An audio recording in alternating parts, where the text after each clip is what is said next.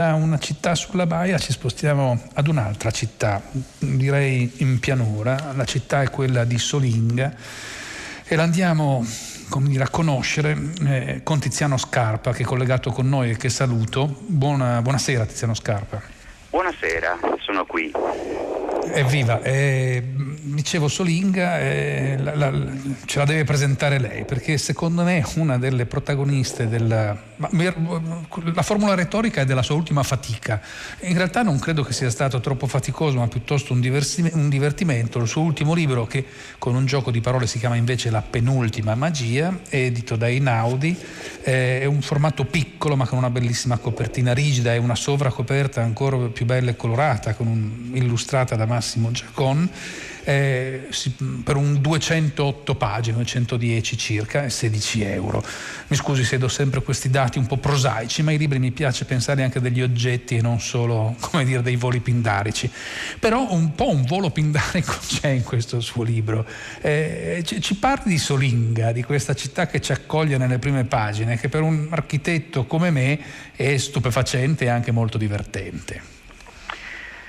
Eh, Solinga è una città mh, inventata, anche se poi in realtà ho scoperto che c'è una frazione minuscola di un comune eh, che si chiama così, ma mh, eh, quando l'ho immaginata, eh, l'ho immaginata così come se la figura eh, la sua unica e ultima abitante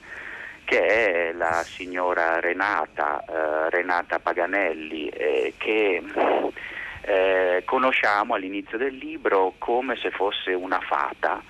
eh, perché così lei si autorappresenta mm, e poi magari diremo anche perché. Eh, ma intanto Solinga è una città dove le cose, gli oggetti, le case, le fontane, i lampioni, eh, le statue, mm, sono mm, vive, eh, rispondono alla sua unica abitante, mm, sovrana, signora e,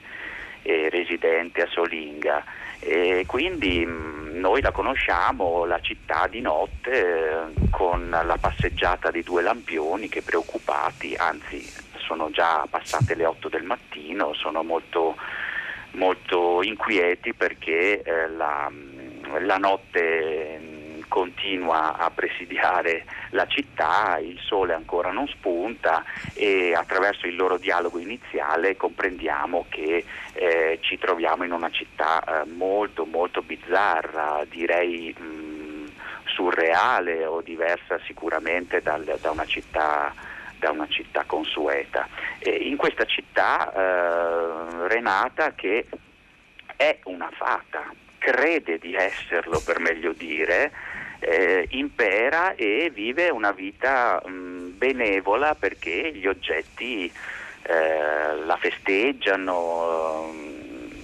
nei primissimi capitoli addirittura no, le preparano proprio una, una festa di compleanno eh, che finisce ben presto perché la città viene cannoneggiata e um, semidistrutta dall'esercito nemico eh, e quindi subito c'è un'irruzione di una um, crepa, ben più di una crepa, di una devastazione eh, negativa, annichilente eh, in questo mondo idilliaco che era un mondo posticcio dove eh, Renata Paganelli mh, auto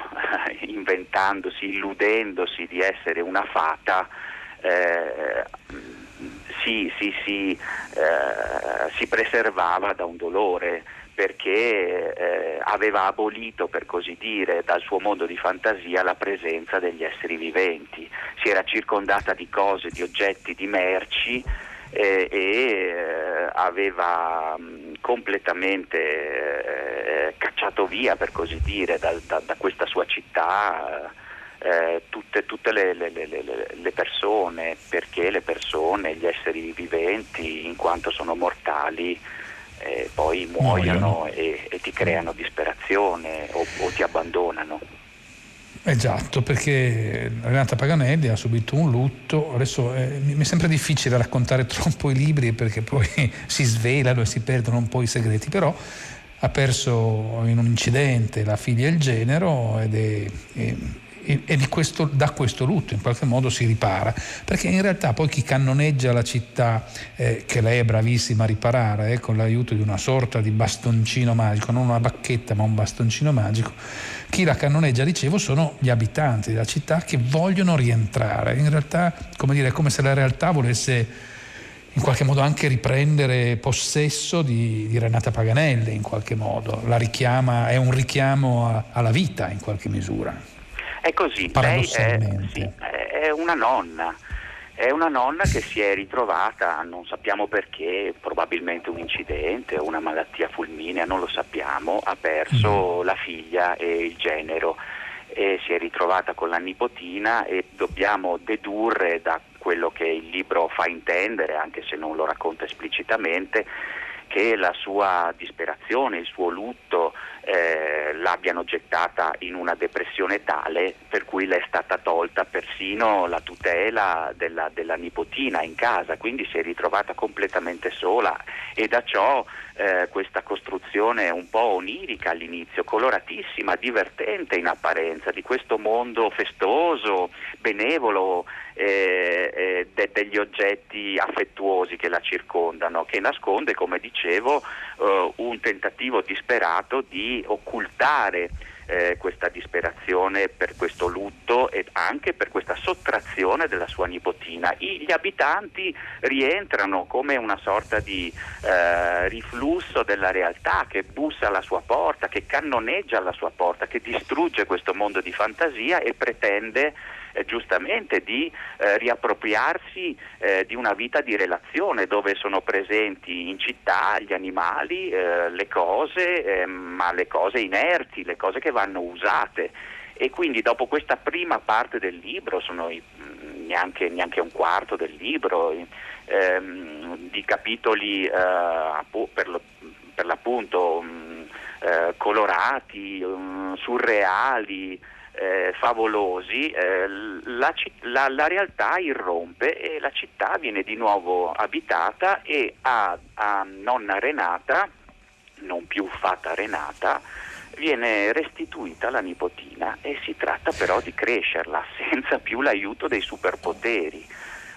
Io con no, questo ho inteso anche raccontare un mondo, una sorta di disincantesimo, eh, quando c'è quel passaggio dalla, dalla, dalla, dall'illusione eh, alla, alla, alla, constatazione del, delle cose reali che non per questo diventano grigie. No, non diventano grigie, ma diventano difficili da riconoscere. C'è come una sorta anche di passaggio di rieducazione di questa nonna che non si ricorda come sia la realtà, come se questo periodo di depressione, lei diceva, eh, l'avesse allontanata dal, dal, reale, così tanto da dover dire, riscoprire che per, cuoce, per scaldare l'acqua sul, sul, sul, fuoco corre un pentolino, che non si può fare in maniera diretta. Non è facile riprendere contatto con la realtà, non solo con la nipotina, ma anche con quelle cose che prima lei comandava, almeno nella sua fantasia, con grandissima liberalità. È una difficile l'educazione, non è un passaggio facile per nonna Renata. Credo che non lo sia per nonna Renata, ma anche per noi. Io credo, senza voler generalizzare a forza, che questo libro derivi anche da una mia meditazione, frequentazione di tanti anni uh, di letture, ma anche di, di, amore per l'arte. Alla fine che cosa ci insegna l'arte? Io amo molto eh, Francis Ponge, Viktor Schlossky eh, e altri autori che, che, guardano le cose come se fosse la prima volta che le vedono. Schlossky in teoria della prosa dice eh, che eh, l'arte aiuta a non dare nulla per scontato. Eh, il male eh, del, dell'esistenza, secondo Sklosky, seguendo Tolstoi, è eh, ehm, riconoscere le cose e non guardarle. Eh, Tolstoi eh, pulisce un, la, la, sua stanza, la casa, poi si chiede in una pagina del diario ma il, il divano l'avrò pulito o no?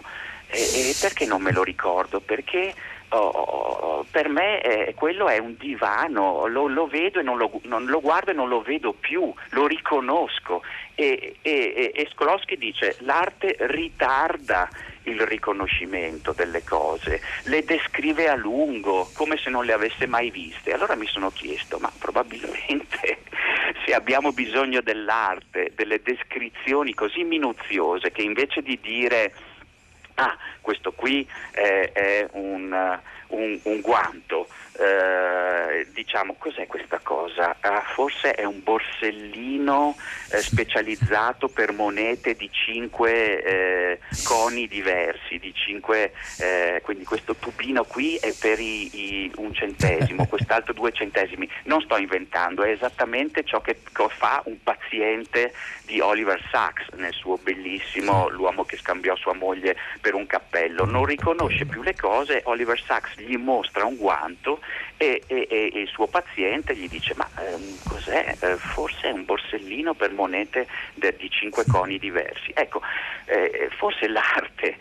se ci istiga a guardare le cose per la prima volta, eh, forse è come vuol dire che non stiamo tanto bene, perché come nonna Renata Paganelli veniamo da una depressione in cui eh, non, no, no, non, le vediamo più le cose, pensiamo di riconoscerle perché le abbiamo viste mille volte, ma così come dice Tolstoi, eh, la vita passa come senza che fosse stata vissuta, perché non, non, non, guardando le cose, non ricordandoci nemmeno che cosa abbiamo fatto un quarto d'ora fa, eh, la vita passa, passa, senza senso. E quindi per me il risveglio, il disincantesimo del mondo e il risveglio in cui eh, nonna Renata guarda le bolle dell'acqua dentro il pentolino che si formano prima come delle perline, poi, poi come delle, delle, furibonde tempeste, delle, delle uova d'aria eh, che, che, scoppiano, esplodono e con occhi incantati. E sta guardando una cosa ordinaria, banalissima, è un po' mm, secondo me è il risultato di anni di meditazioni, di letture, come potrebbe descriverla? Non voglio fare, insomma, non voglio ergermi così, mm, però insomma non voglio fare paragoni, come, come, come Francis Ponge descrive delle patate che, che, che, che si cucinano sui suoi fornelli davanti a lui. Eh, eh, già, il potere di riscoprire gli oggetti vuol dire guardarli, vuol dire vederli e non semplicemente lasciarsi scorrere davanti agli occhi. Ma non è solo il, il potere dell'arte quello che ci come dire, restituisce la, l'originalità, l'identità delle cose. C'è anche lo sguardo, ma non so se devo definirlo dell'innocenza, eh, però lo sguardo pulito, lo sguardo limpido dei, dei, bambini. Agatha vede delle cose che sua nonna non vede e, e in qualche modo diventano non so se definirlo un problema, però qualcosa con cui avere a che fare, tant'è che saranno poi lo spunto per un, per un viaggio, per un viaggio molto importante che nonna e nipote devono prendere. Però questa capacità della bambina di vedere quello che apparentemente non c'è e, e come dire, l'altro risvolto delle difficoltà, di, ma anche della ricchezza dello sguardo di questa nonna che può dire, accedere a tante dimensioni proprio grazie allo sguardo di sua nipote nel reimparare le cose da zero, eh, nonna Renata ascolta anche le spiegazioni di Agatha, che è una bambina di oggi. Mi ha ispirato molto una situazione ricorrente, talmente ricorrente che ormai è diventata un classico. Quante volte si vede la scena di un ragazzino, anzi di un bambino, di una bambina che insegnano a un adulto come si usano certi dispositivi, dal computer a delle applicazioni. È ormai quasi una banalità questa situazione situazione ed è davvero uh, una situazione contraddittoria. Io insomma eh, non sono giovanissimo, ma se avessi forse vent'anni di più mi illuderei, direi a me stesso bene, adesso è il momento, è arrivato finalmente il momento di, tras- di trasmettere il mio bagaglio di esperienza ai più giovani, ai più piccoli, no? sono ormai della,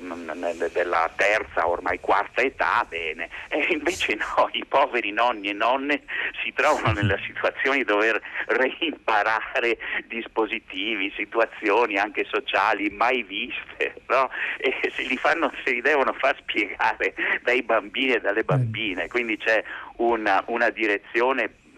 bidirezionale per l'appunto no? fra, fra, le generazioni, non sono più non solo i vecchi che insegnano ai bambini, ma a bocca aperta si fanno istruire da loro per poter usare il mondo e capirlo.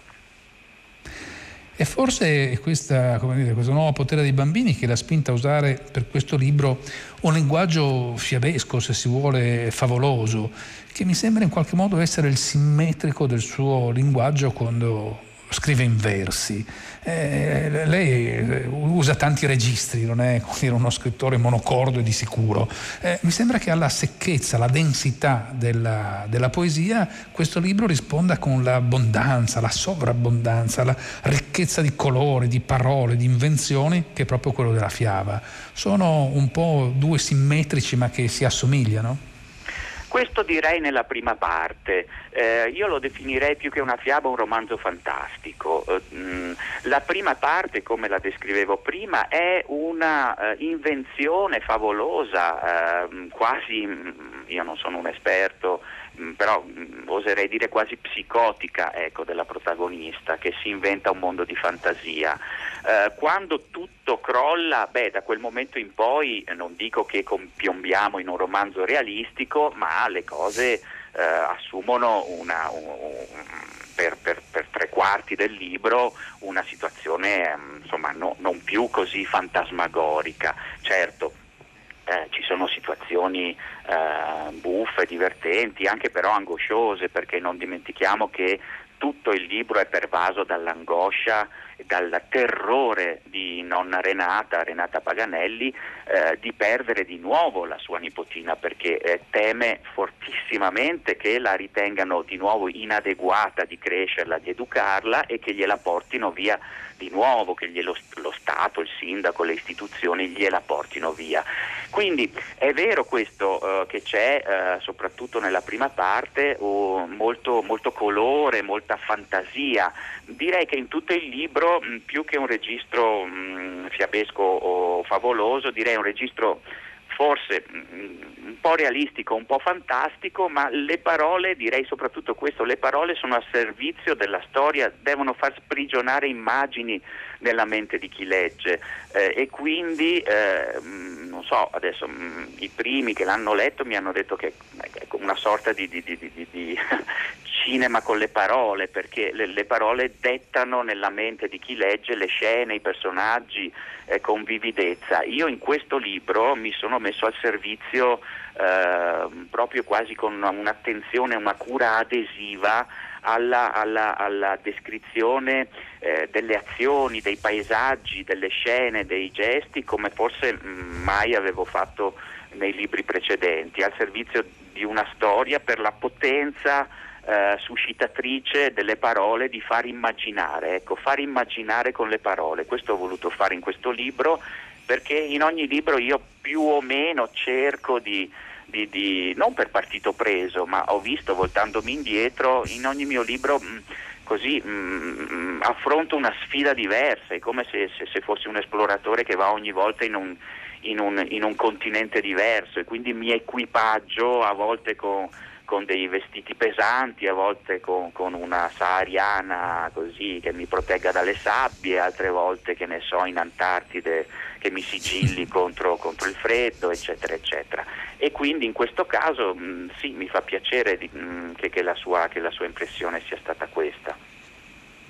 Sì, perché eh, dicevo favoloso, non, non volevo dire solo fiaba, perché è tutta una visione in qualche misura questo, questo libro, eh, governata da tutti, eh, dalla bambina e anche da, dalla nonna, che poi è piena di paure, che il potere che è meravigliosamente interpretato da un sindaco che si chiama Per Pippo, che mi sembra una, una piccola bellissima invenzione, le, le sottaga la bambina, però questo non la trattiene non la trattiene dal, dall'assecondare la curiosità di sua nipote e da intraprendere un viaggio preglioso e meraviglioso da un certo punto di vista, con incontri abbastanza... Ah, dire strani non è vero, perché poi in realtà sono,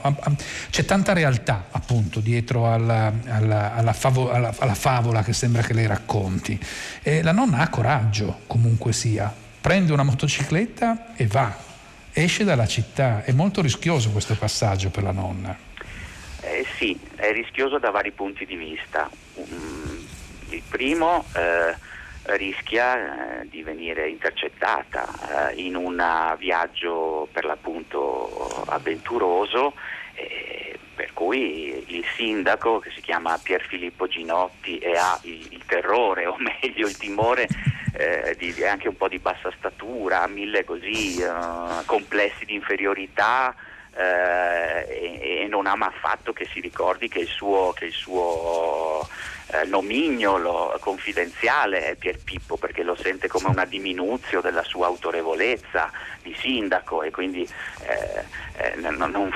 eh, si irrita sempre quando qualcuno lo chiama, lo, lo chiama per Pier Pippo, vuol farsi chiamare insomma con, il suo nome altisonante, Pier Filippo, il sindaco Ginotti, bene. E beh, questa è un po' una figura anche dello, dello Stato, della legge che può eh, intromettersi nei nostri rapporti più intimi.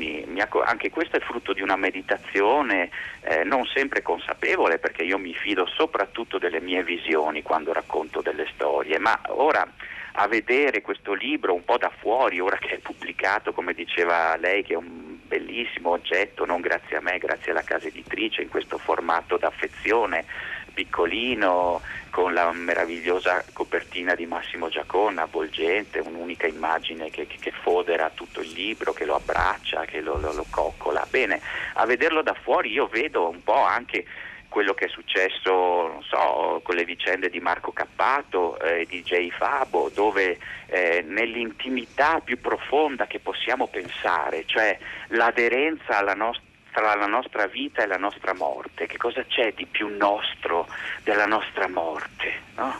Eh, la nascita al confronto che quasi non è nostra, veniamo al mondo, veniamo messi al mondo, ma la morte è nostra e invece no, l'articolo 580 del codice penale si conficca eh, in quella eh, eh, spazio tra la vita e la morte di ciascuno dicendo che non siamo padroni di darci la morte eh, come vogliamo in certe circostanze. E, Marco Cappato ha portato eh, a contraddizione, eh, rischiando di suo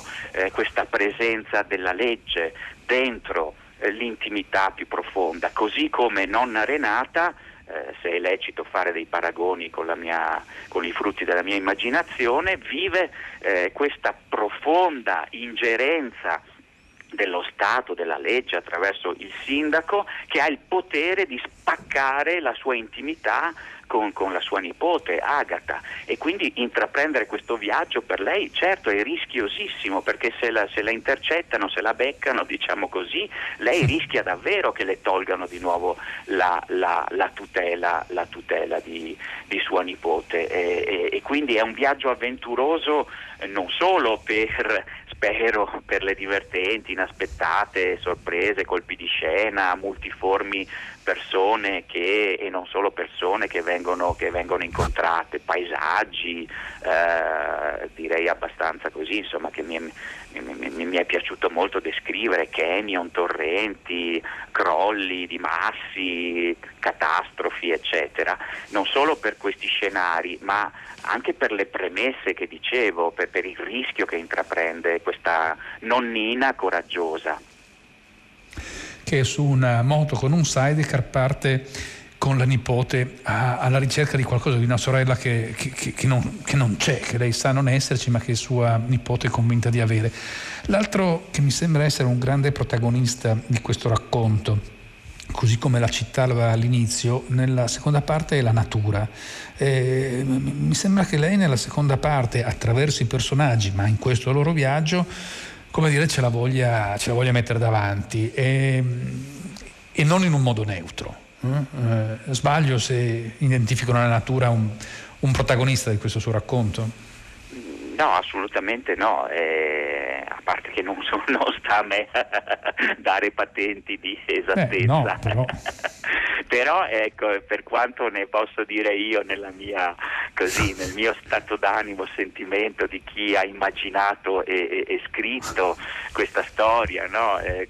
e l'ha proprio scritta lettera per lettera, che è la bellezza eh della, della, metafora letteratura, cioè io questa storia l'ho lettera dopo lettera a, a, alfabeticamente infantasticata immaginata, attraversata tutta. Bene, da questa posizione, che non è per questo più autorevole, dico che sì, certamente eh, è una natura anche contraddittoria, perché ci sono anche attivisti, eh, vengono incontrati senza svelare troppo, che mh, mm, eh, auspicano una rinaturazione, un rinselvatichimento di animali addomesticati, ci sono, ci sono pulcini feroci che, che, assaltano alle caviglie la povera Agata e, e la feriscono, ci sono eh, vitelli eh, minacciosi che sembrano poter, non dico sbranare, ma fare molto del male a, a, alle, alle, due protagoniste, aizzate a loro volta da, da personaggi eh, almeno all'inizio ambivalenti. Ecco. E sì, eh, e c'è una natura anche grandiosa eh, nei, nei, nei, suoi torrenti, nella sua furia. Eh, nella sua furia anche catastrofica. E, mm, sì, perché mm, nella seconda parte la natura è anche proprio questa forza eh, non solo eh, non c'è solo la forza sociale, abbiamo visto eh, eh, quello su cui ci ha fatto puntare l'attenzione Amitav Ghosh nella grande cecità, eh, dove spesso eh, i, i, romanzieri, l'immaginario, le scrittrici, i film eh, a volte mettono sullo sfondo la natura come pura, pura puro scenario dove ciò che conta sono solo le nostre piccole vicende umane. E quindi è, sono veramente contento che lei dica che è quasi un personaggio protagonista la natura, è agente, è, è, è un enzima, anzi un, una massa agente che eh, entra proprio nella, nella vita delle due persone protagoniste alle quali spero a quel punto ci siamo affezionati nel libro e, e si incarna anche in una figura che adesso non nominerei bene per non raccontare no. tutto il libro. No, no, no, ecco. come dicevo mi fa sempre impressione raccontarne tanto per non svelarlo. Eh, no, invece tornerei a, proprio a, a, nonna Renata e a sua nipote. Le, lei già diceva prima di questo loro rapporto, rapporto in cui in qualche misura eh, la, la nipote eh, lo, cioè, lo mette anche in una frase del romanzo, sono io nonna che ti ho portato fino qui, quindi è una protagonista. È però un rapporto molto bello, uno scambio tra, tra, tra le due e dopo un inverno così difficile con i nonni eh, mi, sembra, eh, mi, mi, sembra, un bellissimo segnale. Non credo si debbano dare dei, dire, de, delle ricompense ai nonni se stanno con i, con i nipoti, mi sembra che sia una gioia reciproca, rischiosa in qualche momento, ma arricchente per entrambe. Questo è, è, è, proprio vero, nella vita ordinaria, diciamo così, è proprio, è proprio, così. Tanto è vero che i nonni, diciamolo, spesso rappresentano la figura anche un po' della mh, benevola e lecita trasgressione, sono quelli che ti, ti, consentono, che so io, di mangiare quel gelato in più o di portarti in quel posto eh, dove magari i tuoi genitori ti hanno detto che non, non, non sta bene andare perché Ecco, e quindi i nonni spesso ti fanno uh, fare delle piccole trasgressioni da bambini. Eh, e qui nonna Renata ha un altro problema che deve incarnare eh, anche invece eh, l'autorevolezza genitoriale e si sente tanto inadeguata a questo, quindi è sia nonna eh, che madre e padre. E, e quindi in questo rapporto con, con, sua nipote è sia la benevola nonnina che colei che deve comunque presiedere a una figura eh, di, di, di, di, norma, eh, non solo di nonna, eh, quasi un po' deve, deve, insegnarle per così dire un giusto e non oppressivo superio, deve trasmetterle la legge morale, deve dirle ciò che è giusto fare e no, però al tempo stesso è anche una nonna che ascolta sua nipote e la segue perché le dà fiducia, le dà un grande credito. E questo è il bellissimo rapporto che tra la nonna e la nipote che attraversa tutto il libro di Tiziano Scarpa, La penultima magia, edito da Eneaudi, È il nostro ultimo ricordo del pomeriggio. Io la saluto, Tiziano Scarpa. Grazie, grazie di questa par- bella conversazione e delle sue domande. No, grazie. Ringrazio io, il libro è molto bello, invito tutti a leggerlo, ma eh, detto questo non mi resta che passare la linea e la parola a 6 gradi e a Paola De Angelis, a tutti voi una risentirci a domani pomeriggio.